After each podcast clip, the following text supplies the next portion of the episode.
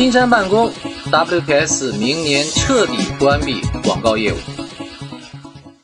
金山办公的 CEO 啊，在微博上表示说，计划明年彻底关闭 WPS 的广告业务。其实啊，WPS 这几年广告一直是在减少的，而且呢，很多用户看到的广告不是 WPS 的，而是第三方监控 WPS 启动时直接弹窗的最前面。那广告业务对金山办公重要吗？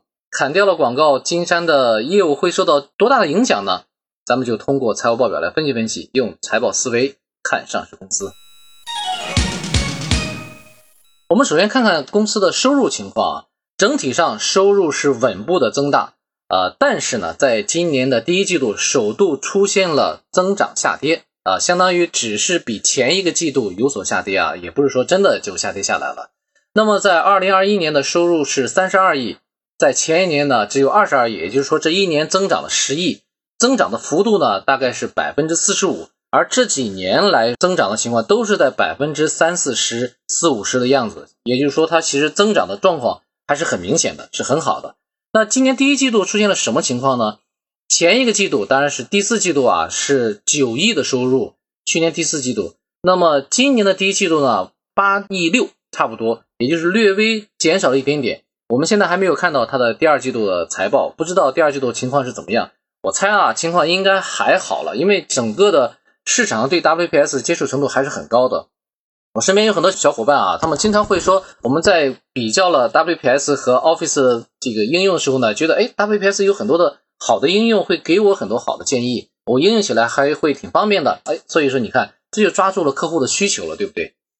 那广告业务是怎么样的情况呢？我给它三个定义啊，叫做占比最小、增长最少、毛利最低。啊，怎么说呢？你看啊。呃，互联网广告啊，它在二零二一年的全年的收入是四亿，那全年的总收入是三十二亿，也就是说它占到了全部收入的百分之十几，也就是说占比在所有收入里面肯定是最小的。因为你看，比如说个人业务呢，十四亿六，差不多，你看个人业务是占到整个全部业务的半壁江山啊。那么你看，在国内机构的订阅呢，也是四亿四，还是比这个互联网广告的业务要好一些。而且呢，你看，在整个的这个增长幅度来说，个人业务去年增长了百分之七十，而互联网广告呢只增长了百分之二十五，也就是说从增长效率上说也是最低的啊。然后呢，毛利呢，毛利其他的毛利都是八九十啊，百分之八九十，而只有互联网的这个广告业务呢只有百分之七十。我猜啊，如果你要砍掉一个真的要砍掉一个业务的话，你会砍到什么？一定是占比最小、增长最少、毛利最低的，对不对？我们再看它的毛利情况啊，整体的毛利其实占到了整个收入的九成，接近九成了。二零二一年的时候是百分之八十六，呃，在前一年是百分之八十七，差不多就这样的一个幅度啊，都是接近了百分之九十了。比如说它其实毛利情况还是相当不错的，但是它的费用其实也是不少啊，费用占到了百分之六十几。也就是说，其实你看我这么高的毛利，我又费用不低，那我留下来的这个收益其实相对来说没有那么高。比如说，我们说茅台啊，茅台的毛利也是九成啊，对吧？但是它的这个利润呢，就相当于五成以上，呃，在整个收入里面。而你看到了这个金山办公，它的毛利虽然不低，但是它的费用呢也是不低的。我们再看它的费用情况是什么比较高呢？整体上我们看啊，还是销售费用和研发费用相对比较高。那销售费用为什么高呢？其实很简单，因为他面对个人用户，他不打广告是不可能的。任何的所有的个人用户啊，当然除了茅台这种公司以外，绝大多数的针对个人用户的公司都是要大量的做销售动作的，对吧？另外的研发呢，你看，如果他不去做研发，他的体验就不会很好，所以他必须要不断不断的去研发，不断不断去改善，所以呢研发投入高还是正常的。他研发投入多少呢？百分之三十三，呃，销售费用呢投入了百分之二十一。你看这两项加起来就百分之五十四了，对吧？整体上来说，它的费用是在百分之六十三，那么这两项就占了大头了，对吧？另外呢，我们看看它的盈利情况呢，其实它盈利还不错啊，它占到了百分之三十二左右。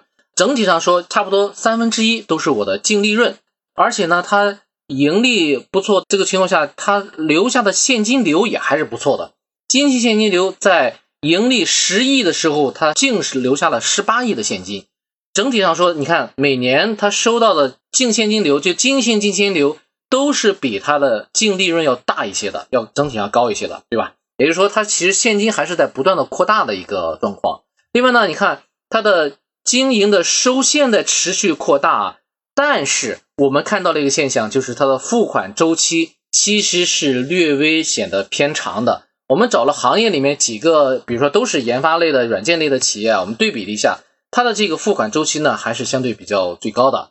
比如说它的付款周期是一百七十九天，就是一百八十天了。你想一年三百六十五天，它相当于我给供应商付款是半年才付。那别的呢，大概是九十天、一百天也有，六十天的几天也有，也就两三个月，差不多这个钱就付完了。它的付款的速度还是相对比较慢。因此呢，我们也得到这个结论，就是因为我付款的慢，所以我留下的现金比较多，对吧？我们做一个简单的总结啊，像这样的公司，我们当然也是个人的观点啊，就是还是要专注用户的直接需求，因为你这个产品直接是我来每天的使用的，对吧？关注到我的直接需求呢，我一定是会更多的、更多的愿意去来使用你，然后这样的这个人群就会不断扩大，而不是说广告弹窗，对吧？另外呢，这个适当的加快付款速度还是好的，因为你的供应商在帮助你做事情。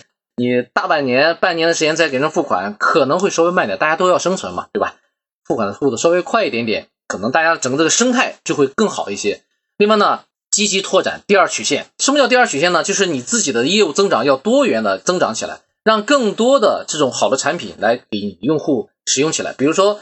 Office 为什么大家都在用呢？都喜欢用呢？因为它不断不断的产生新的产品出来，像什么 Power BI 啊、Power App 啊、Power 呃什么 Automate 等等这些产品，对于用户的吸引度还是比较高的。另外呢，开拓多的元宇宙的办公，未来一定是在元宇宙的这个环境下去办公的。